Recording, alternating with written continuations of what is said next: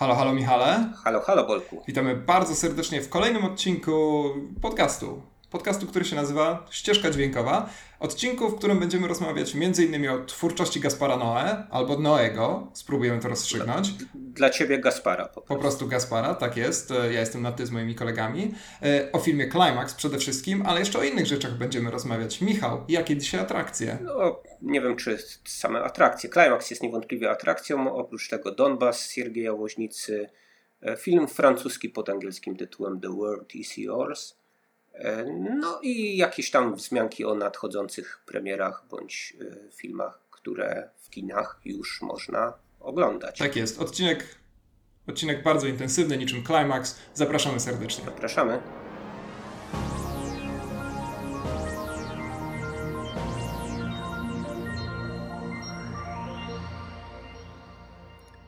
Obejrzeliśmy nowy film Gaspara Noe pod wdzięcznym tytułem Climax. Nie wiem, czy. Albo Noego. Noego, tak. Nie wiadomo, jak się odmienia jego nazwisko. Znaczy, wydaje mi się, że. Nikt tego nie wie. Jeżeli odmieniłem imię, to nie muszę już nazwiska. Takie zasady chyba obowiązują. Ja będę mówił e, Gaspar Noe cały czas. E, nie wiem, czy e, być może warto przybliżyć sylwetkę Gaspara Noe slash Noego naszym drogim słuchaczom. Może nie każdy słyszał o tym wąsatym Argentyńczyku. E, nie wiem, czy to jest bliski tobie twórca z racji tego, że kinem latynoamerykańskim się zajmujesz naukowo, e, czy też jednak daleki ze względu na to, że no jest to artysta. On się nie zajmuje kinem latynoamerykańskim. Artysta lubiący szokować, taki prowokator, powiedzmy, współczesnego kina. Jeden chyba z, z dwóch no, takich najbardziej docenianych prowokatorów obok Larsa von Trilla. Nie tak, nie tak mocno doceniany jak Lars von Trier, ale ale, ale wciąż. Y, co sądzisz tym, tak generalnie o, o twórczości Gaspara Noé? Z tym kinem latynoamerykańskim to nie ma wiele wspólnego. Myślę, że mało kto w ogóle kuma, że Gaspar Noé jest rzeczywiście z urodzenia Argentyńczykiem i to chyba nawet z Buenos Aires, nie jestem pewien. Y, tak, Niemniej ja mam, ja mam bardzo duży sentyment do Gaspara. Jestem jedyną osobą, jaką znam, która lubi nawet jego poprzedni film, czyli Love. E, Climax to jest zresztą dla mnie jedno z jego dwóch arcydzieł, obok Wkraczając w pustkę. I bardzo w ogóle lubię tego Gaspara, najbardziej chyba te trzy ostatnie filmy, mimo że cenię sobie nawet tą jego krótkometrażówkę Karne. E, to jest film, który w ogóle chyba zaczyna się od zamordowania konia, o ile dobrze pamiętam, więc jest to wszystko dość przykre, ale mimo wszystko, zwłaszcza trzy ostatnie filmy Gaspara, chyba z Climaxem właśnie na czele, to jest coś, co sprawia, że E, bardzo, bardzo, bardzo tego artystę lubię. No i wyobrażam sobie, że jest też sympatycznym człowiekiem. Taka historyjka a propos Climaxa, e, kiedy ja oglądałem ten film i właściwie nawet prowadziłem taką dyskusję wprowadzającą do tego filmu na festiwalu Kamera Akcja w Łodzi, to tymczasem w Warszawie E, swój film zapowiadał po prostu sam Gaspar Noé, który przyszedł do kina Centrum Sztuki Współczesnej, po, po, opowiadał o kilku rzeczach i przede wszystkim, to jest jedna z moich ulubionych anegdotek w ogóle, e, poszedł do kinooperatora i podkręcił film w 4 na 6 i pan Stasiu, który jest takim e, no już tradycyjnym, ale też bardzo tradycyjnym w tym sensie, że po prostu od wielu lat pracującym w CSW operatorem, ponoć był bardzo oburzony, ale Gaspar powiedział, że Climax musi lecieć maksymalnie głośno i rzeczywiście ponoć działy się tam niesamowite rzeczy. Ja Gaspara osobiście nie poznałem, mimo że cały czas mówię o nim po imieniu, ale wyobrażam sobie, że jest sympatycznym człowiekiem. Na pewno bardziej sympatycznym niż jego filmy. No właśnie, filmy to nie są specjalnie sympatyczne. Wspomniałeś e, Karne, czyli film średniometrażowy, taki półgodzinny, który w zasadzie no, otworzył mu drogę do festiwalowej e, kariery. To jest początek lat 90. E, opowieść o pewnym rzeźniku E, który no, jest dosyć odstręczającym, takim mizantropijnym typem. I potem opowieść o tym rzeźniku Gaspar Noé rozwinął w swoim debiucie fabularnym Sam przeciw wszystkim. Wplótł gdzieś nawet go jako epizodyczną postać do swojego kolejnego długometrażowego filmu Nieodwracalne.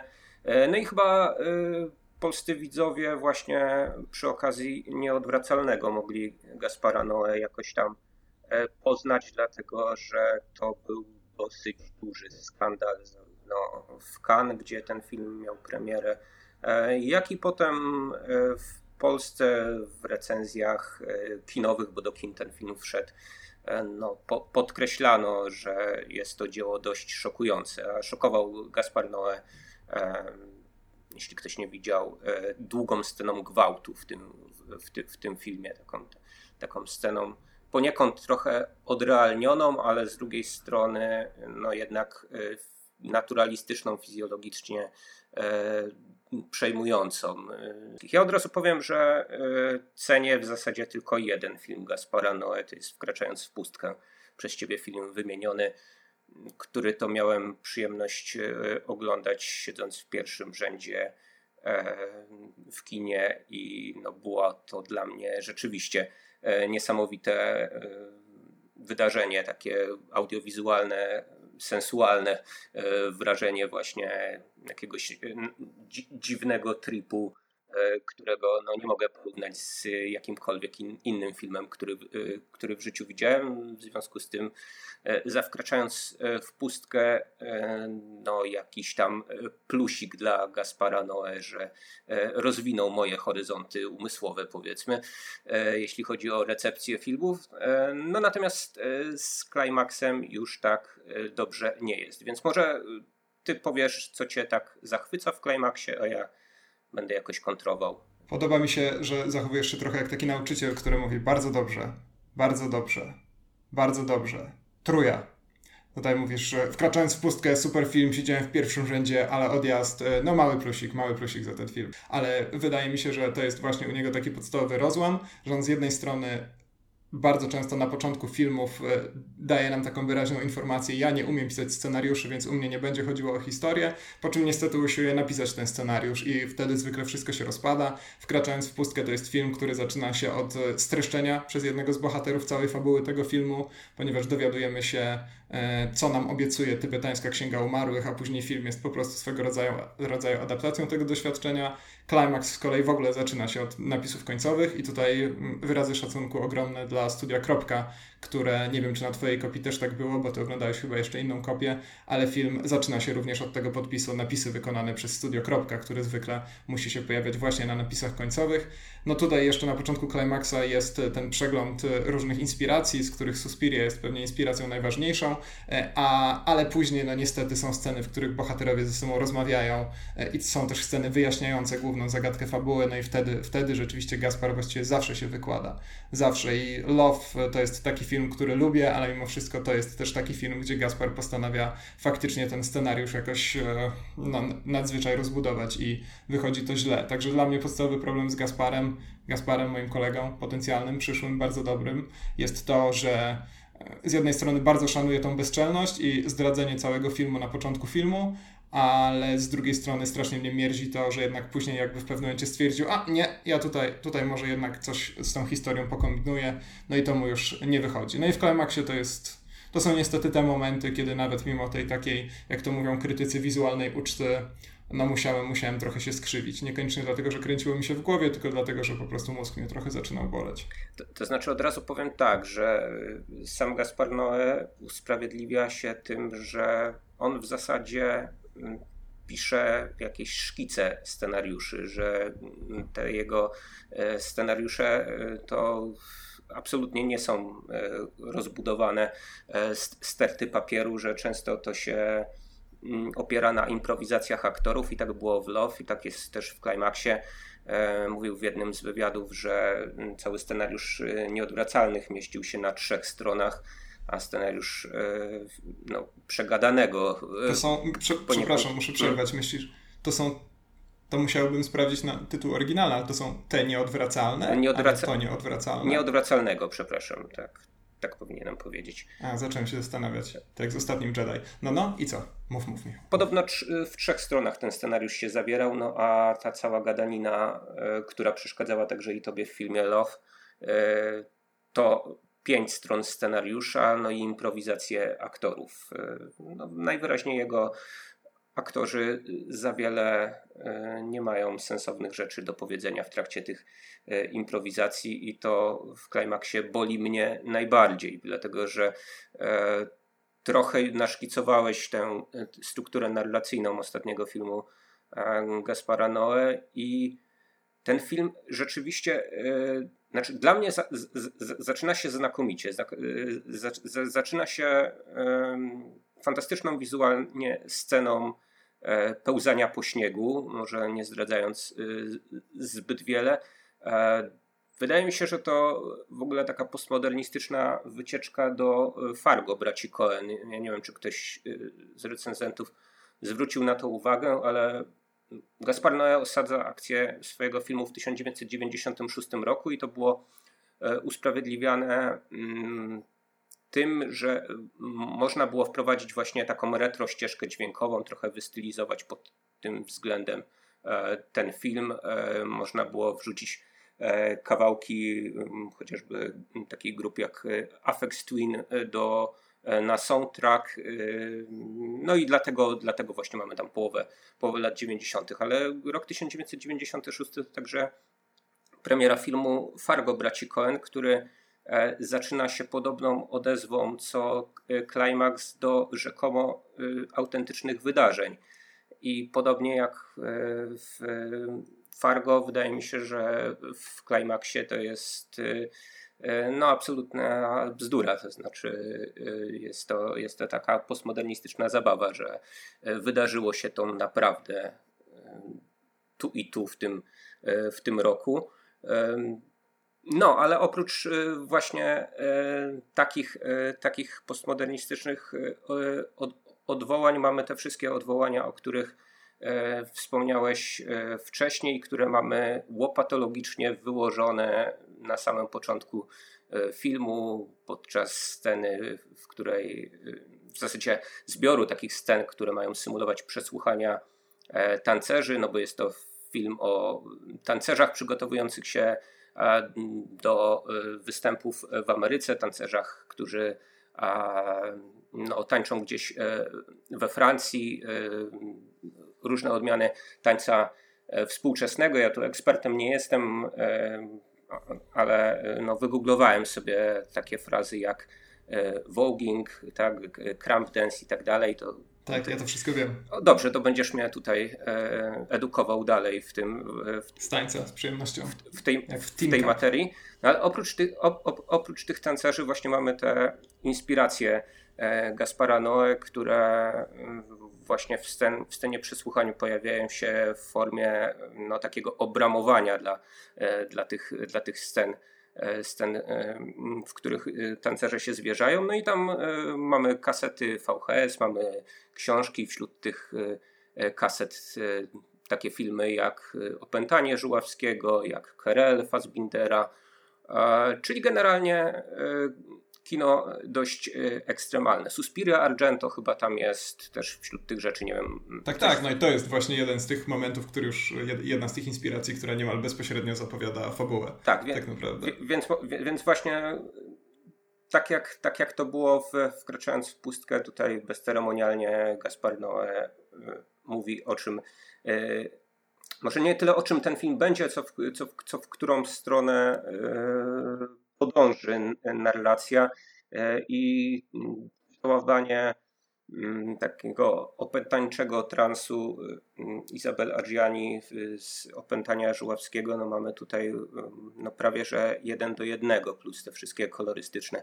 stroboskopowe e, odjazdy Gaspara Noe. I, i, to jest, e, I to jest ten element, który mnie zawiódł, dlatego że ja naczytałem się w, przy okazji premiery tego filmu w Cannes, że właśnie Gaspar Noé e, poszedł w trochę inną stronę, że trochę złagodniał, że nie jest tak histeryczny, że e, robi coś na kształt filmu muzycznego. I rzeczywiście na samym, na samym początku, oprócz e, tej, tej sceny, która przywiodła na myśl Fargo, mamy dwie świetnie zainscenizowane sceny tańca, absolutnie oszałamiające, no, dla mnie e, takie sceny, e, w których, e, w których właśnie ten tytuł filmu Gaspara Noé jakby się spełnia w 100%. No a potem mamy nieszczęsne, improwizowane gadki tancerzy o absolutnie niczym. To znaczy głównie o seksie, ale to są takie, takie dialogi, no nie wiem, na, na poziomie naprawdę gimnazjum i to takiego gorszego gimnazjum. No a potem mamy właśnie e, coraz bardziej historyczne odjazdy e, w stronę czegoś, co jest niby horrorem, ale z drugiej strony no nie wiem, jest raczej, raczej obrzydliwe niż, niż przerażające, czyli jakby powrót do starych kolejn e, gościa, który chce po prostu zaszokować cię każdym, każdym swoim filmem, ale no w, tym, w, ty, w tym momencie to już, już nic nowego nie ma do powiedzenia.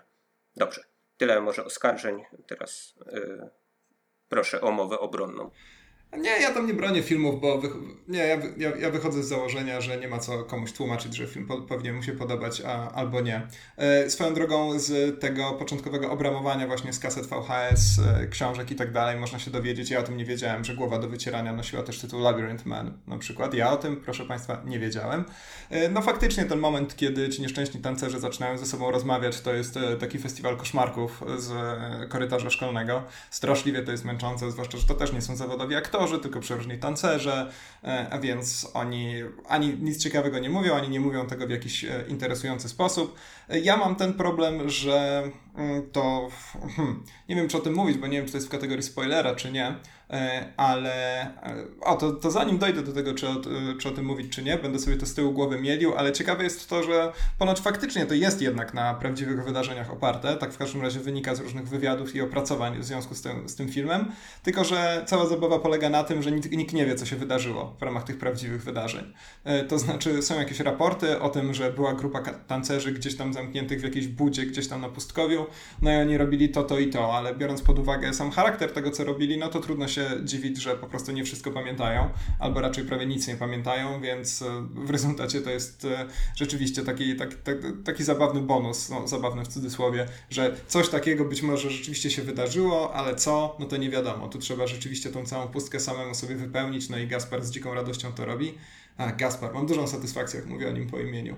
E, no i w każdym razie ja jestem, ja jestem całkowicie zadowolony z tego, cóż tam się wydarza pod tym kątem wizualnym. No ja jestem e, bardzo podatny na pewne imponujące zabiegi inscenizacyjne, to znaczy rzeczywiście, jeżeli e, widzę to, co dzieje się chociażby w klimaksie, te wszelkie pomysły z ustawieniem aktorów przed kamerą, z tym jak ta kamera sobie lata raz tutaj, raz tutaj, jednocześnie stara się rzeczywiście, czasem rozpaczliwie, ale jednak stara się opowiedzieć jakąś historię, no to ja już jestem całkowicie wciągnięty i muszę przyznać, że mimo, że nie byłem zszokowany na Climaxie, bo to jest no Gaspar Noé, to jakby wiadomo, że jak idziesz na jego film, to musisz założyć okulary przeciwsłoneczne i sprawdzić, czy nie masz przypadkiem epilepsji.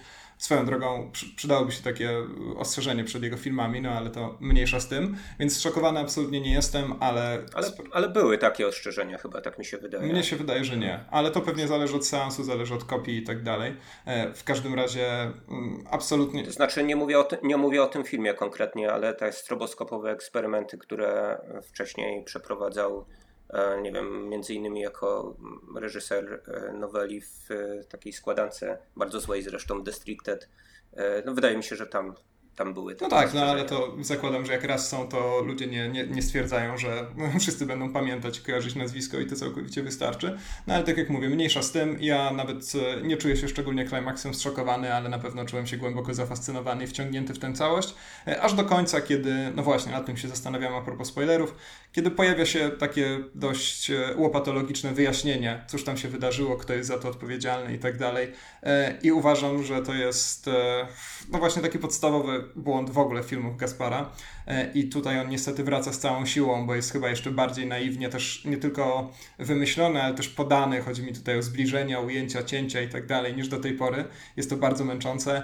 E, zwłaszcza, że ja sobie jestem w stanie wyobrazić i dzięki właśnie całej sugestywności tego materiału filmowego nie miałem problemu z przyjęciem takiego przekonania, że to się dzieje tak po prostu że tam e, winę, winy wcale nie ponosi to, na co tę winę się zwala przez cały film, e, tylko po prostu jakieś takie e, zmasowane, skomasowane wybuchy energii męskiej, żeńskiej i to rzeczywiście wszystko prowadzi do tego, e, że dzieje się tam to, e, co się dzieje. I nawet jeżeli jakby na płaszczyźnie psychologicznej to pewnie nie byłoby do końca realistyczne, to całkowicie byłbym w stanie wybaczyć nawet takie wyjaśnienie, jeśli musielibyśmy już mieć jakieś wyjaśnienie. Wyjaśnienie pod tytułem po prostu, hashtag tak było i tyle, to, to bym był całkowicie zadowolony, no ale rzeczywiście nie ma tego. Aż tak? Aż tak. Aż tak tak było. Tak, Hash. tak aż tak było. Silnik, tak. Aż tak, tak, tak było. Okej. E, W każdym razie, no, w, e, niestety tak nie było. E, Dowiadujemy się tego wszystkiego, no i to, to, to, to trochę mi psuje ten film, ale nie ukrywam, że tylko, tylko i wyłącznie trochę. To jest, Climax to jest dla mnie pełna nomen omen satysfakcja, także ja mm, z pełnym przekonaniem ten film polecam i prawdopodobnie wybiorę się na niego teraz, kiedy ma, będę go miał okazję jeszcze obejrzeć w jakimś ogromnym multiplexie, bo myślę, że w takich multiplexach Climax jeszcze przez chwilę będzie leciał. Mam nadzieję w każdym razie. Powiedziałeś, że to cię nie szokuje specjalnie. Ja z pewnym zdumieniem przeczytałem e, gdzie nie gdzie, e, przynajmniej w dwóch recenzjach to się powtarzało, że to jest zabawny film. Czy ten film cię śmieszył? Bo prawdę mówiąc, m- mnie nie śmieszy. y, Na pewno to, Nie, co ale to, wiesz, zawsze jest- filmu. Zawsze jest grupa ludzi, którzy, którzy się śmieją na filmie wtedy, kiedy nie powinni. No i jest duże prawdopodobieństwo, że część z tych ludzi później pisze opinie w internecie. E, Zwróć uwagę, to jest dla mnie bardzo charakterystyczne na festiwalach filmowych chociażby, że taką podstawową reakcją na coś, co na ekranie rzeczywiście uderza nas w ten sposób, że nie jesteśmy w stanie tego ogarnąć, jest po prostu śmiech. I to bardzo dobrze było widać chociażby na filmie jak Pies z kotem, który też miał premierę wtedy, kiedy Climax, o którym trochę opowiadałem w naszym poprzednim odcinku, gdzie rzeczywiście mamy do czynienia z wydarzeniami w gruncie jeszcze głęboko tragicznymi, ale ponieważ można w tym filmie odnaleźć jakieś preteksty do śmiechu, to ludzie, mam wrażenie, niemal rozpaczliwie się tego łapali. E, I w Climaxie też tak może być, bo mm, tam rzeczywiście czasem trudno sobie ułożyć w głowie pewne wydarzenia i być może tylko kiedy pojawia się jakiś pretekst do tego, żeby się zaśmiać, to warto się tego pretekstu chwycić. No ja to traktuję jako taki mechanizm obronny, choć rzeczywiście po wyjściu z kina może, może powinna najść jakaś refleksja. No ale jak nie, to nie. No to już nie, nie, moje zadanie oceniać e, ludzi odbiór filmu. No tak, tylko tu nie chodziło mi o jakieś e, komentarze na Facebooku, czy też komentarze pod filmem, ale o recenzje, recenzje krytyków filmowych, którzy stwierdzają, że właśnie ten film jest e, zabawny i no nie wiem, dla mnie to jest to jest co najmniej dziwne, może ja nie potrafię wejść na ten poziom, na którym e, Gaspar Noé wydaje się e, zabawny. E, Tak zestawiając go z Larsem von Trierem, ja widzę w, którym, w których momentach Lars von Trier szydzi, ironizuje, czasami przekracza granice dobrego smaku w tych swoich zapędach takich sarkastycznych, ale no, nie wiem, u, u, u, u Ga- u Gaspara Noé ja tego, tego absolutnie nie znajduję. Może, może powinienem napić się wzmocnionej sangrii, żeby, żeby wejść na taki poziom. Właśnie zastanawiałem się nad tym, e, czy w którymś momencie faktycznie się śmiałem takim szczerym, radosnym śmiechem z bebechów, ale chyba nie. Chyba, chyba jednak mimo wszystko nie było tam nic zabawnego. Być może na początku e, człowiek się uśmiecha, bo jednak oglądanie tych wszystkich bardzo efektownych układów choreograficznych to jest coś, co automatycznie gdzieś tam radosny grymas po prostu ładuje na twarz, bo to jest rzeczywiście piekielnie efektowne. E, I naprawdę, no to, to, to był taki moment, rzadko mi się to zdarza oglądając pokazy taneczne, ale patrzyłem na to i myślałem, kurczę, no ci ludzie rzeczywiście zawodowo dają innym ludziom radość. To jest, to jest jednak fantastyczna sprawa, jeżeli rzeczywiście są w tym dobrzy. No ale później cały ten te, taniec nabiera takich kontekstów, że już e, chyba trudno się uśmiechnąć. Po prostu. Ale myślę, że pierwsze 25 minut tego filmu oglądałem z jakimś tam, e, powiedzmy, delikatnie uniesionymi kącikami ust. Okej, okej. Znaczy twoim zdaniem jest to w takim razie e, film e, takiego przewrotnego moralisty, bo też się spotkałem z takimi opiniami, że e, Gaspar Noé, który zwykle do tej pory promował wolność, by nie powiedzieć rozwiązłość seksualną i wolny dostęp do wszelkich możliwych używek, no nagle y, robi film, który miałby być ostrzeżeniem przed przyjmowaniem substancji psychoaktywnych, bo jednak Gaspar sam chyba zaczął e, dbać o taką otoczkę, bo w różnych wywiadach, zapowiedziach filmu i tak dalej mówi, że to jest film, który ma przestrzegać właśnie przed e, różnego typu środkami odurzającymi. No ale ja nie mam zupełnie takiego wrażenia. Zdecydowanie bardziej przekonuje mnie jakieś takie odczytanie tego filmu w kontekście sytuacji Francji jako takiej. Tam mamy dwa, dwa takie bardzo wyraźne elementy. No z jednej strony oczywiście ta flaga, która tak złowrogo unosi się nad wszystkimi tymi wydarzeniami. Flaga Francji oczywiście zresztą też efektownie świecąca się. E, No i komentowana także przez niektórych stancerzy jako coś, co nie powinno tam być, coś, co zupełnie nie ma miejsca w tym środowisku i jednocześnie e, moment, w którym e, to dziecko po prostu, no zastanawiałem się, czy znowu tu jakoś dookoła chodzić, ale myślę, że nic poważnego nie zdradzę. Kiedy dziecko y, zostaje zamknięte w transformatorze, czy też obok transformatora, czy jakkolwiek się to profesjonalnie w świecie elektryków nazywa, ale to było dla mnie niemal od razu takie bardzo czytelne odniesienie do zamieszek paryskich z 2005 roku, które rozpoczęły się od, od tego, jak rzeczywiście dwójka albo dwóch, albo dwie, przyznam ze smutkiem, że nie pamiętam, imigrantów e, zamknęło się właśnie w transformatorze, uciekając przed e, policją. No więc to było takie moje automatyczne skojarzenie i ono, ono gdzieś tam z tyłu głowy mi siedziało, ale jeżeli chodzi o takie faktycznie jakieś mm, pedagogiczne przesłanie mówiące tradycyjnie mm, zażywasz, przegrywasz, crack is whack i tak dalej, to było coś, co mnie, nie, nie, nie, ani przez moment mi to nie przyszło do głowy. Ja prawdę mówiąc nie słyszałem tej historii o transformatorze. E, miałem nieodparte skojarzenia e, za to z, ze wspaniałym filmem Katarzyny Rosłaniec Baby Blues, w którym dziecko zostaje też zamknięte w pewnym w pewnym miejscu. Nie, nie w A, to może wtedy się śmiałeś. Te, też. Jak sobie przypomniałeś e... Baby Blues w, w, w, szokującym momencie. Tak, tak, to znaczy zaczęło mnie bawić to, że na przykład Gaspar Noé mógł widzieć film Katarzyny Rosłaniec i się nie A to szkoda, że nie umieścił go na VHS-ach tam między Suspirią a Głową do Wycierania. To by było No szkoda, szko szkoda, no ale Polonikum tam, tam mieliśmy w postaci tego Żuławskiego, nie wiem czy wstręt Polańskiego też się, też się wśród tych kaset nie pojawia, ale prawdę mówiąc yy, no jednak miałem straszny dysonans poznawczy, czy y, czytać napisy e, w centrum ekranu, czy właśnie wodzić wzrokiem po tych wszystkich książkach i, i kasetach, więc e, o niektórych to wiem tylko wtórnie z tego, co e, napisano w internecie. Jak wiadomo, internety kłamią.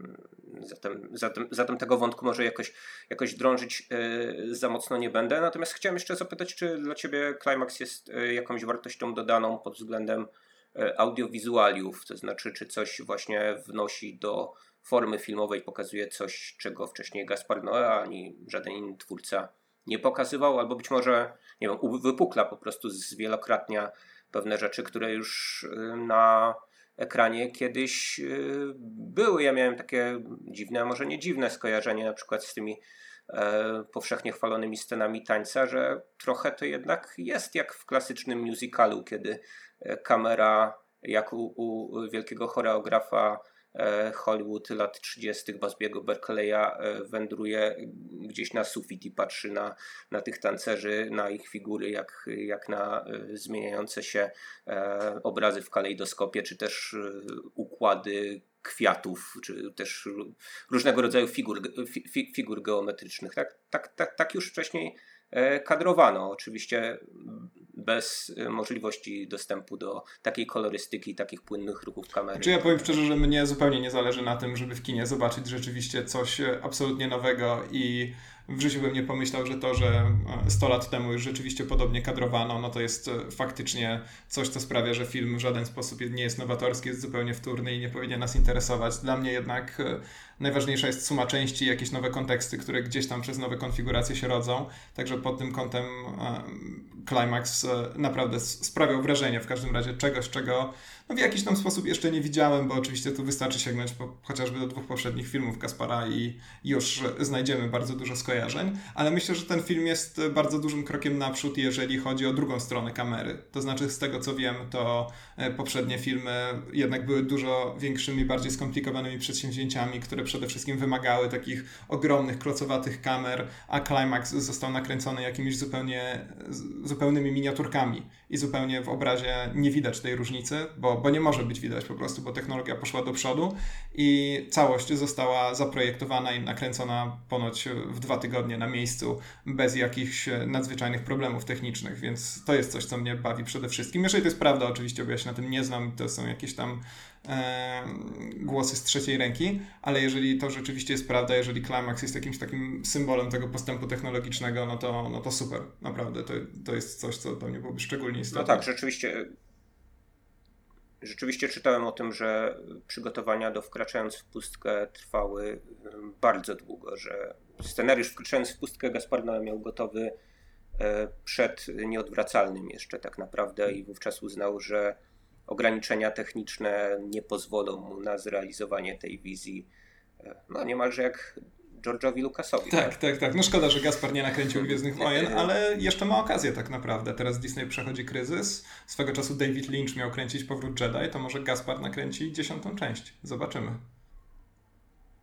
Tak, ale, ale już, już samo kręcenie właśnie wkraczając w pustkę to, to była, tak jak powiedziałeś, wielka machina produkcyjna, zaangażowanie oczywiście komputerowych efektów specjalnych, postprodukcja e, w CGI pewnych rzeczy, ale też e, no, podczas, podczas kręcenia jakieś absolutnie nowatorskie używanie kranów, wysięgników zapewniających właśnie to, że ta kamera wydaje się no, być pozbawiona jakichkolwiek ograniczeń, tak? Swobodnie przepływa przez, przez ściany, przez inne obiekty. Także e, jeśli ktoś e, z naszych słuchaczy miałby zaczynać przygodę z Kasparem Noe, to, to ja bym polecał zacząć od filmu Enter the Void, właśnie wkraczając w pustkę.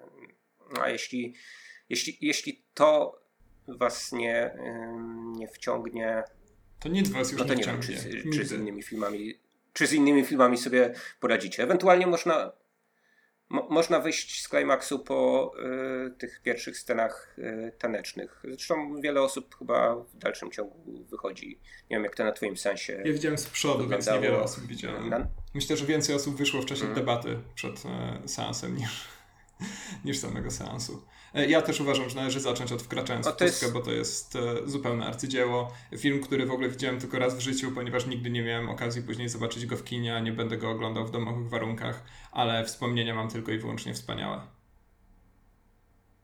No właśnie druga sprawa, czy jak to zorganizować w warunkach domowych, żeby rzeczywiście no, doszczec i osiągnąć e, pełnię tych doznań, które, które Gaspar Noé e, zaplanował może w jakimś hełmie do wirtualnej rzeczywistości. No, myślę, że jakby Gaspar dostał do łap sprzęt do kręcenia w wirtualnej rzeczywistości, to by jeszcze jakieś kolejne, zupełnie inne odloty wykombinował.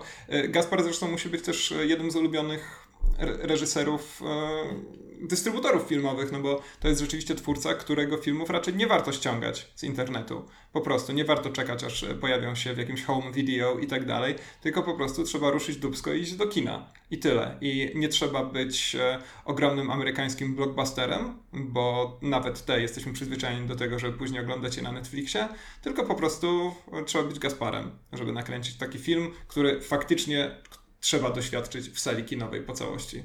Także póki Climax jest jeszcze w kinach, jeżeli mhm. nie widzieliście, ale myślę, że większość naszych słuchaczy już widziała, to, to idźcie.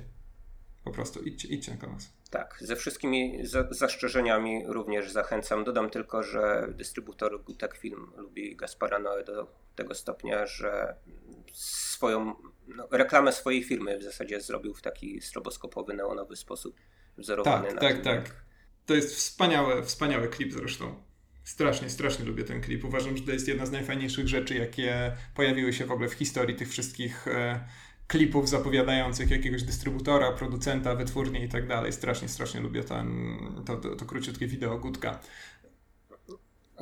Kiedyś mi mówiłeś, że bardzo lubisz to, że tam y, stateczni moderniści y, albo przedstawiciele slow cinema też pojawiają się w takim, w takim tempie. No przede wszystkim w takiej czcionce. No, w tak, właściwym, właściwym w designie, tak, który Antonioni, który kojarzy się z gwiazdą e, amerykańskiego kina samochodowego lat 60., no to nigdzie więcej czegoś takiego nie zobaczymy, prawda? E, Bergmana jeszcze bym zrozumiał, bo jego rzeczywiście w takim kinie puszczano, e, ale Antonioni, no to jest, to jest sama radość. To co?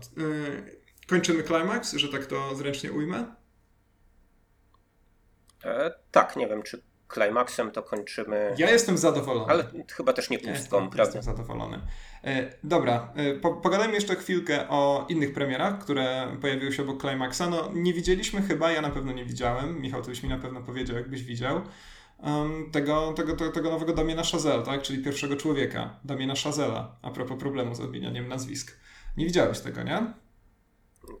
No, ze wstydem przyznam, że kilka dni po premierze wciąż y, filmu nie wiedziałem, ale zwalam to na y, moje przejściowe, chwilowe problemy chorobowe, hmm. tak, które uziemiły mnie w domu, no. więc obejrzę w ciągu dni, dni najbliższych, ale chyba już nie będzie okazji porozmawiać za Tak, bardzo. no zobaczymy. Ja z kolei spędziłem weekend na fantastycznym łódzkim... Oczekiwania mam bardzo duże. Ja, ja spędziłem weekend na fantastycznym łódzkim festiwalu Kamera Akcja, no i tam rzeczywiście Nie miałem akurat tego filmu okazji zobaczyć. Oprócz tego był też Jak pies z kotem, e, którego ty ciągle nie widziałeś, a ja widziałem w Gdyni i powiedziałem kilka słów w poprzednim odcinku. Zresztą ten film już się, już się w tym nawet odcinku pojawił.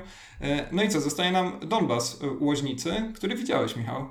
Nie zostaje nam, ale z filmów, które widzieliśmy, nam zostaje. No niewiele tego widzieliśmy, nie oszukujmy się. Ja słyszałem same pozytywne opinie o Donbasie. Ja tego jeszcze nie widziałem. Na pewno obejrzę, na pewno obejrzę jeszcze w ten weekend, e, bo czekałem na ten film, ale ty jesteś pierwszą osobą, która wylała na mnie jakiś taki jad, taką żółć a propos Donbasu. Po, po, po, po, pierwsze, po pierwsze, nie wiem, czy uważasz mnie za jadowitą personę.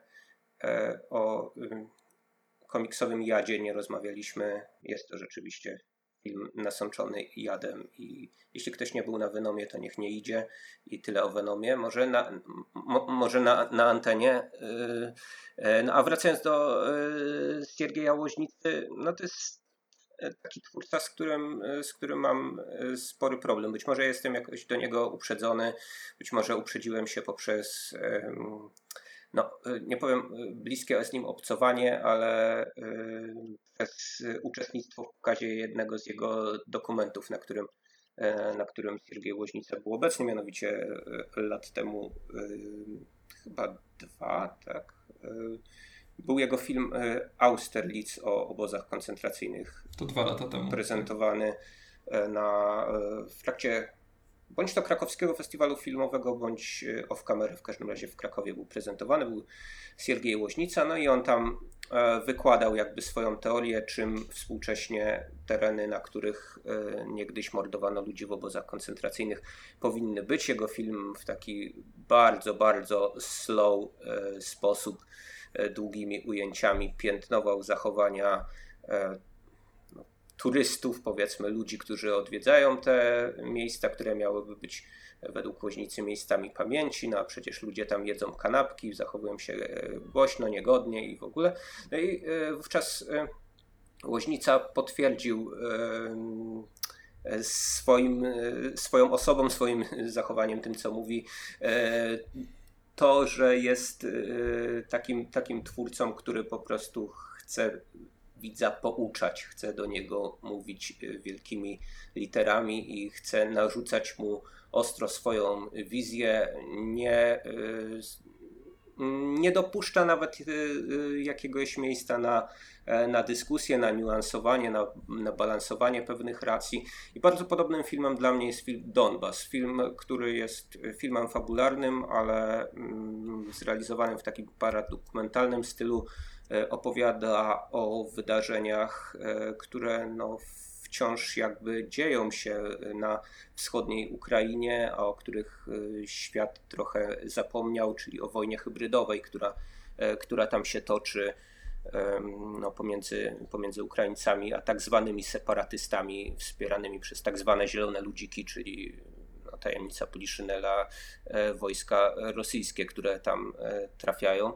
Mm, na tamte tereny. Y, no i tak, i mamy tutaj y, serię epizodów, y, epizodów, które są mm, mniej lub bardziej groteskowe. E, czasami woźnica idzie w stronę jakiegoś takiego kompletnego wynaturzenia, odrealnienia, ale no, na zasadzie piętnowania takich stereotypów. To znaczy, wydaje mi się, że on w ogóle jest takim, takim twórcą, który, który uparcie od samego początku swojej kariery e, czepił się czegoś, co e, no, określać nie, nie, niektórym badaczom, badaczom mianem homo sovieticus, czyli takiej mentalności sowieckiej, która Rosjan rzekomo charakteryzuje. E, no i w różny, w różny sposób on do tego piętnowania przystępował, e, bądź to e, w kostiumie II wojny światowej, jak w filmie We mgle, bądź to w realiach bardziej współczesnych, jak w filmie Szczęście ty moje. No a tutaj, tutaj właśnie ta wojna na Ukrainie znowu jest jakimś takim pretekstem do opowiadania o hipokryzji władzy rosyjskiej z jednej strony, ale też pewnej hipokryzji, którą e, prezentują mm, ludzie zamieszkujący e, tereny tego, tego obwodu tytułowego. Nie, nie wchodząc za mocno, za mocno w spoilery, powiem tylko, że po pierwsze, ten film e, nie wciąga poprzez to, że narracja jest epizodyczna, że, że mm, Łoźnica tutaj sobie zaplanował ten film tak, że będzie przeskakiwał od postaci do postaci. Nie wiem, czy kojarzysz taki film polski pod tytułem Zero. Paweł Borowski bodajże był Borowskiego, tak. reżyserem tego Pamiętam filmu. też rysunki Borowskiego, w co jest grane. To nie wiem o co chodzi, prawdę mówiąc, z tymi rysunkami, ale wracając do. do, do, do, do... Mia, mia, miał taką swoją rubrykę, gdzie e, ry, rysował parodię okay. tytułów, że tak to ujmę. E, ale kojarzysz mniej więcej, jak narracja wyglądała w filmie tak. Zero, prawda?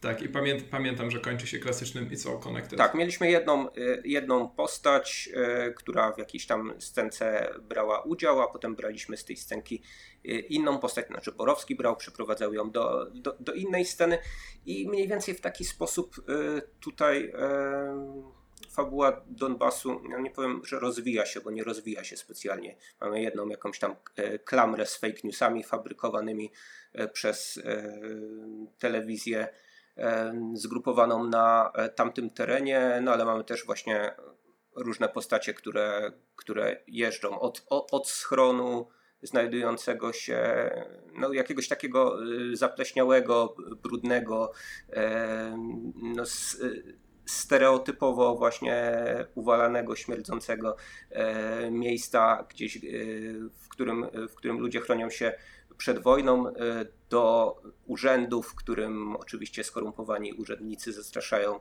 e, niczego nie spodziewających się naiwnych e, obywateli. No mamy, ma, mamy szereg, szereg takich, te, takich epizodów, które no, ani nie są jakoś interesujące tak poznawczo, to znaczy nie wnoszą moim zdaniem, a przynajmniej w moje życie nic nie wniosły a propos rozumienia tego konfliktu, który, e, który tam się toczy. E, ani nie wydają mi się jakoś ciekawie zainscenizowane mm, artystycznie. Także no, dla mnie Donbas to jednak e, porażka ułożnicy i trochę, trochę takie kino eksploatacji, to znaczy baz, bazujące na na czymś, co rzeczywiście jest wielką tragedią ludzką, o której e, świat powoli zapomina, jako innych e, toczących się przez długi czas konfliktach. No, na bazie tego e, taki człowiek jak Łoźnica mógł, brzydko powiem, sprzedać Zachodowi jakąś no, bardziej, bardziej wciągającą historię, a przynajmniej taką, która będzie bardziej wstrząsająca.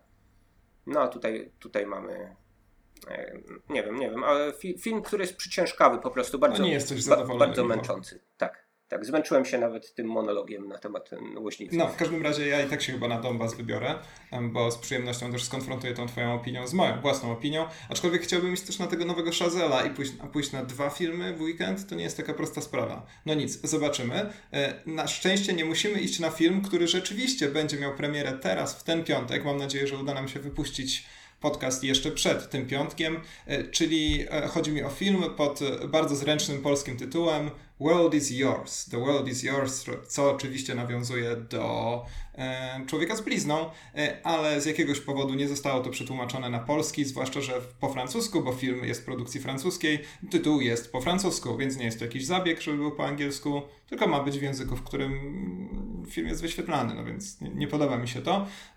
Pamiętam chyba no to dyskutowaliśmy o takich praktykach dystrybutorów, ale w przypadku tego tytułu e, no, będzie chyba e, ciężej e, przeciętnemu widzowi. Tak, no ja mam straszne problemy. Ja chciałem w ogóle, żebyśmy wymyślili jakiś kod na ten film, żebym nie musiał wymawiać słowa świat po angielsku, bo ono, ono bardzo zawsze źle brzmi w moich ustach.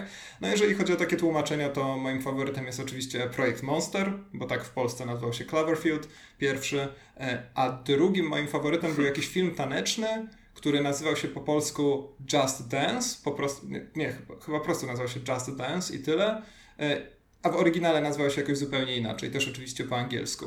E, jakoś All I Want, czy coś takiego, nieważne, teraz trochę wymyślam takie tytuły. No, na, na użytek tego odcinka łaskawie pozwalam Ci mówić Świat jest Twój. Jest mój? O, o tym filmie. Dzięki Michał. Zawsze wierzyłem, że podarujesz mi tak, świat. Tak, twój Vincent Cieszę się, jest. że to się, to się nie wydarzy. A Twój styl, widzisz? E? Mam świetną odpowiedź na. Jak byłem mały, to zawsze mnie dziwiło, że pani w kioskach prosiła o twój styl. Nie rozumiałem zupełnie o co chodzi. E, jakie twoje wrażenia z tak, tak... Może panie w kioskach miały dobry styl. Miały dobry styl, do dzisiaj mają. Jakie, jakie są Twoje wrażenia, Michał, z tej sensacyjnej komedii produkcji francuskiej?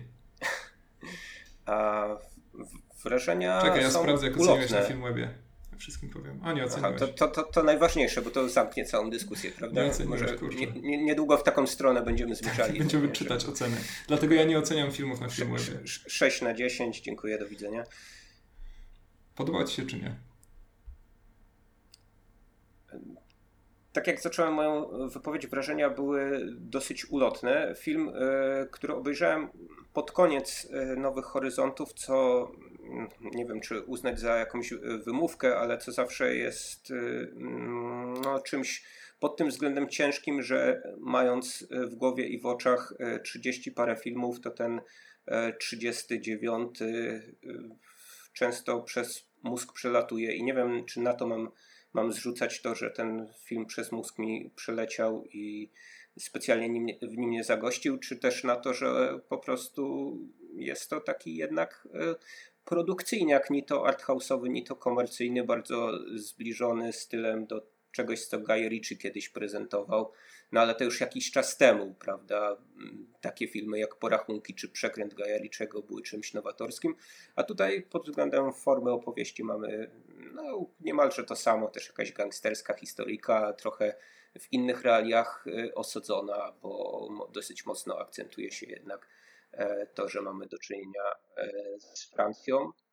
No ale niewiele poza tym. Izabel Adriani, m, którą zawsze bardzo lubiłem i trochę smuciło mnie to, że e, no, ona starała się swoją niepośrednią urodę ratować e, przy pomocy e, chirurgów plastycznych. e, No daje radę mimo wszystko w tym filmie, to znaczy nie, nie, nie zamieniła się w takie e, botoksowane marionetki, w jakie zamieniają się niektóre hollywoodzkie aktorki. Mm, Ale wciąż, e, nawet jakbym miał e, streścić fabułę tego filmu, który widziałem no, dwa i pół miesiąca temu, to chyba, chyba, chyba, chyba nie byłbym w stanie. Dobra. Nie wiem, być może to też mój wiek, moja To demencja. To, może ty streścisz i Dobrze, to ja powiem, o czym jest ten film. E, Mianowicie film jest, no właśnie, komedią gangsterską, e, w której taki drobny handlarz narkotykami ma, chciałoby się powiedzieć, wielkie ambicje, ale on tak naprawdę nie ma wielkich ambicji. To jest jedna z podstawowych zalet tego filmu. To znaczy, on by chciał sobie po prostu stworzyć takie bardzo fajne, średnioklasowe życie. E, Nawet kiedy mm, oglądamy projekt domu, o, jakimś, o jakim marzy, no to to nie jest żaden, żadna efektowna rezydencja, przepiękna willa, tylko taki e, szeregowiec z basenem 8 metrów kwadratowych. E, No i chciałby tam mieć przy boku swoją kochaną dziewczynę, a przede wszystkim chciałby się wreszcie odciąć od swojej matki, granej właśnie przez Izabela Dżani. E, I właściwie to są dwa takie najfajniejsze wątki. Z jednej strony ta taka jego zupełna przeciętność i takie ambicje, które nie mają nic wspólnego chociażby z ambicjami Tony'ego Montany, który dał tytuł temu filmowi w taki fajny, ironiczny sposób, a z drugiej strony ta więź z matką, która rzeczywiście jest okrutnie toksyczna e, i która tam jest tak naprawdę głównym napędem komediowym. Sam film jest dość dziwaczny, jeżeli chodzi o e, tempo, napięcie i tak dalej, bo na pewno ostatni. mm, Powiedzmy, powiedzmy, ten film zaczyna się rozpędzać od połowy. Tak bym to ujął. E, Ten film ma jedną podstawową zaletę i ja to w kinie szczerze uwielbiam i kiedy oglądałem to w tym akurat filmie, to stwierdziłem, że wiele więcej od kinematografii w ogóle nie wymagam. To znaczy ma bardzo fajny montaż pod muzykę i tyle. E, Ja uwielbiam te momenty, kiedy bohaterowie planują coś, my do końca nie wiemy co, e, to nagle zaczyna odpalać, na ekranie przed nami rozwija się ta akcja, rozwija się, rozwija się ta intryga, a tutaj w tle dudni jakaś fajna, dynamiczna muzyka. Ja to ogromnie lubię i ten film mi to dał, i to nie raz. E, Ale na początku ten film, powiedzmy, przez pierwsze 40-50 minut ma bardzo dużo problemów, jeżeli chodzi o tempo, jeżeli chodzi o przywiązanie uwagi do niektórych postaci, jeżeli chodzi o motywację, jeżeli chodzi o zarysowanie tych postaci i tak trochę się odbija od ściany do ściany, ale jak to przetrwamy, to myślę, że później jest tylko lepiej. A to się rzadko zdarza. Zwykle w kinie, w filmie, w życiu jest tylko gorzej. Także e, pod tym kątem zdecydowanie mogę ten film polecić. No i nie wiem, czy pamiętasz Vincenta Cassela tym filmie, który ma taką bardzo charakterystyczną rulkę. No to ten zresztą aktor, którego też z Gasparem Noé kojarzymy. Pamiętasz, pamiętasz go? ten film wpada moim zdaniem e, w takie szczeliny dosyć często, e, w takiej farsowości, w której każda kolejna epizodyczna postać jest e, dziwniejsza, bo ma być śmieszniejsza tak, od, od, od następnej. Rzeczywiście nie mam żadnego, żadnych zastrzeżeń specjalnych do tego, jak narracja jest prowadzona w tym filmie. Tempo jest cał, całkiem niezłe. Pewne żarty trafiają, ale sporo jest jednak takich, takich przestrzelonych, więc no, nie wiem, dla mnie, dla mnie film na jakiś taki weekendowy, e, niezobowiązujący wieczór, który nie przeciąży za bardzo mózgu, no, mo, mo, może być do polecenia, natomiast jeżeli spodziewacie się jakiegoś, jakiegoś e, arcydziełu, arcydzieła rewizjonizmu gatunku i tak dalej, czegoś w, e, stylu nowego Tarantino, no bo tak też ten film był, e, był zapowiadany, no to, no to chyba nie, chyba tego tam nie znajdziecie. No to jest oczywiście kolejna bzdura, e, to znaczy porównywanie właściwie randomowych, zupełnie losowych filmów do twórczości Quentina Tarantino. No nie, tutaj absolutnie czegoś takiego nie ma i absolutnie bym nie szedł w tę stronę. Michał, wcześniej powiedziałem, że jesteś jak taki złowrogi nauczyciel, który chwali, ale i tak daje truje, a teraz powiem, że jesteś jak taki bardzo zdolny student, któremu zadaje się pytanie, ale on nie odpowiada, bo pytałem cię o Vincenta Cassela w tym filmie. On tam ma taką bardzo, bardzo ciekawą rulkę, gra przestępcy oczywiście, bo tam tylko i wyłącznie przestępców oglądamy, który wychodzi po iluś tam latach z więzienia. No i teraz widać, że mimo, że ciągle jest bardzo sprawny w tym swoim przestępczym fachu, to jednak rzeczywistości za bardzo nie ogarnia. I tam jest taki wątek, który był dla mnie źródłem e, wielu uśmiechów e, na twarzy, ale też jednocześnie największego rozczarowania. To znaczy wątek Vincenta Cassela, który fascynuje się teoriami spiskowymi, jemu w pewnym momencie ktoś tam pokazuje takie klasyczne YouTube'owe wideo o Illuminati. Zresztą widziałem, że ten film też takimi wideo w ogóle jest promowany. No i później zaczyna rzeczywiście, tak jak mm, każdy, kto podda się teoriom spiskowym, dostrzegać wszędzie te trójkąty, różne symbole i tak dalej. I to prowadzi nas do jednej bardzo zabawnej sceny, gdzie te symbole rzeczywiście się objawiają w takim bardzo zaskakującym kontekście, ale, ale później nic absolutnie z tego nie wynika. I to jest, to jest dla mnie bardzo dziwne. To znaczy, mam wrażenie, że scenarzysta pisał ten wątek, pisał i później, nie wiem, zasnął i do niego nie wrócił. E, no nie, Ty pewnie dla... tego nie pamiętasz, bo to jest taka rzecz, znaczy... która nie dlatego, że przez twój wiek i demencję, tylko dlatego, że to jest rzeczywiście taki wątek, który nie znajduje żadnej satysfakcjonującej konkluzji ku mojemu zawodowi. Nie, to jest właśnie jeden z tych takich y, zabawnych elementów w tym filmie, który jednak śmieszył mnie raz, ale zwielokrotniony y, no, przestał śmieszyć zupełnie. Niestety to jest y, moim zdaniem ten typ pisania, o którym wspomniałeś, to jest, to jest o, o, ofiara pisania ala francuska farsa. To znaczy mamy jakąś postać, która jest zafiksowana w jakiś sposób, czy też sfiksowana w jakiś sposób i e, eksploatujemy to tak długo, aż e, ostatni e, widz na sali teatru bądź kinowej przestanie się śmiać, więc no, no, no, no niestety, no, to, to, to, to nie jest tak, że też ten film właśnie jest też jakąś taką narracyjną łamigłówką, którą trzeba by potem odtwarzać w trakcie drugiego seansu, coś co właśnie Guy Ritchie proponował wraz ze swoim e, takim montażem teledyskowym, frenetycznym. Tutaj mamy rzeczywiście niektóre sceny e, dobrze wbite pod tłuste bity, tak to powiem. O tak, tłustego bitu tam jest strasznie dużo. No, Wylewa się ale, z ekranu. Ale, ale, ale to tyle. To znaczy może warto też obejrzeć o tej porze roku ten, ten film jako rodzaj takiego powiedzmy antydepresantu, tak, dlatego że tam jest wszystko słoneczne, kolorowe, no a za oknem coraz, wszystko coraz bardziej ciemne, mroczne i ponure. Więc tak, tak, to jest zamiast bardzo ciekawe. Zamiast filmów Siergiej Jałożnicy, to. A tak, albo, albo może zrobić sobie jakieś takie combo, zacząć od Donbasu, a skończyć na What is Yours. E, no, w każdym razie rzeczywiście film zostaje wprowadzony do polskich kin chyba strategicznie właśnie w takim momencie, bo rzeczywiście można go reklamować jako odtrutkę na szarugę. E, ja nie wiem, czy byłbym w pełni usatysfakcjonowany, gdybym zapłacił za ten film te 35 zł, czy ile tam teraz kosztują bilety do kina, e, ale znowu obejrzałem go w ramach akredytacji festiwalowej, więc dzięki temu bez bólu przetrwałem tę pierwszą godzinę czy 40 minut tego filmu, które mnie rzeczywiście bardzo męczyły, a później właśnie tłusty beat, fajny montaż, naprawdę niezła intryga z wieloma zwrotami akcji, tupanie nóżką gdzieś tam pod siedzeniem, także mm, pod tym kątem na pewno, na pewno polecam. To może, może wprowadzimy nową kategorię oceny, ile byś dał za taki film, ile byś tak. zapłacił za bilet. Nie? E, dokładnie. No, tutaj do dzisiaj chyba. Dzie- moim... 10 zł, czy? Moim faworytem do dzisiaj są chyba Żołnierze Kosmosu, za których w kinie w miejscowości Wisła zapłaciłem dawno temu 5 zł na regularnym seansie. I no, była to najlepsza relacja jakości do ceny, naprawdę, do dzisiaj. Tak mi się wydaje. Z wyjątkiem tak. filmów, które nielegalnie ściągnąłem z internetu. Czyli żadnego, bo nigdy żadnego nie ściągnąłem legalnie, nie, nielegalnie z internetu, oczywiście. E... Oczywiście legalnie ściągałeś, no bo polskie prawo pozwala na takie legalne ściąganie też. też. Tak, tak, tak. Ale to w, jeszcze, jeszcze w ramach tylko aneksu do tej sceny o Illuminati, to jeżeli lubicie filmy o teoriach spiskowych i tropieniu wszelkich znaków wszędzie, to e, Tajemnice Silver Lake niezmiennie polecam. Być może jeszcze gdzieś w jakimś Właśnie nie wiem, czy traficie na ten film, ale chyba się nie sprzedał za dobrze, więc tropcie tak jak główny bohater właśnie, czy, czy, czy, czy to dzieło postmodernistyczne gdzieś, gdzieś nie wypłynęło. No i tam, i, tam, i tam wydaje mi się, że coś takiego jak teorie spiskowe e, w sposób e, twórczy, kreatywny wykorzystano dla, dla dobra całego filmu a w filmie Świat jest Twój niestety tego nie ma. Więc 6 na 10, tak? Ja bym, Czy tak, więcej? chyba, nie, myślę, że 6 e, z przechyłami ku siódemce, a nawet miejscami, bo nie mogę zapomnieć o tych e, kilkunastu minutach, podczas których naprawdę bawiłem się znakomicie.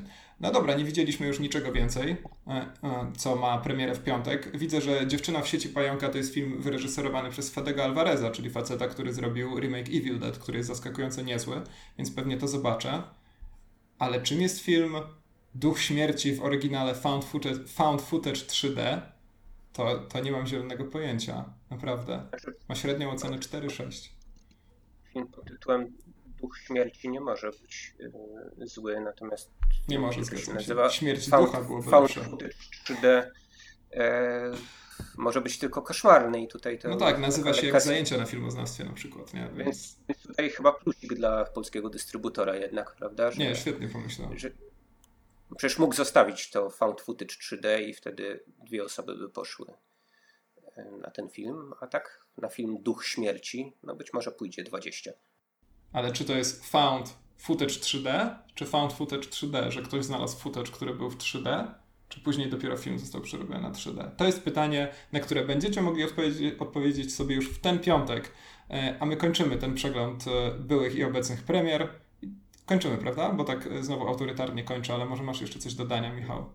No myślę, że tak, że chyba, ten, chyba nie mamy nic więcej do polecenia z nadchodzących E, filmów, chociaż gdzie niegdzie można już przedpremierowo obejrzeć e, e, biografię Frediego Mercury, Bohemian Rhapsody. Nie wiem, czy czekasz na ten film nie, bardzo mocno. Nie, nie, Zobaczę na pewno, twórczość, ale... Twórczość zespołu Queen nigdy cię nie absorbowała? Nie, widziałem ostatnio y, chyba na stacji metra plakat tego filmu i tak uświadomiłem sobie, że mimo, że rzeczywiście wychowałem się na tej takiej muzyce około klasyczno-rockowej, to Queen nigdy nie był e, gdzieś tam na horyzoncie moich zainteresowań. Stwierdziłem to ze zdziwieniem, ale ja chyba nie byłbym w stanie wymienić nawet trzech płyt zespołu Queen. Niemniej film na pewno obejrzę, no bo czemu nie? Trzeba o czymś rozmawiać w podcastach. No to jest, e, to jest film, który miał produkcyjne wielkie problemy tam e, wywalano reżysera, angażowano go z powrotem, e, zmieniały się koncepcje scenariusza, aktorzy. No zobaczymy. Zwykle, zwykle z takiego galimatiasu e, wiele dobrego nie wynika, patrz Gwiezdne Wojny. No ale może jakimś cudem się udało przy tym całym zamieszaniu zrobić coś dobrego. No to czekamy z niecierpliwością. A ty, tym z Was, którzy nie mogą się doczekać, polecam Decline Hexa, Małą Czarownicę, która już w ten piątek w kinach, średnia ocena na Filmwebie 2,1. Dziękujemy bardzo i na, do usłyszenia. Na Halloween jak znalazł. Do usłyszenia. Sayonara żółwie.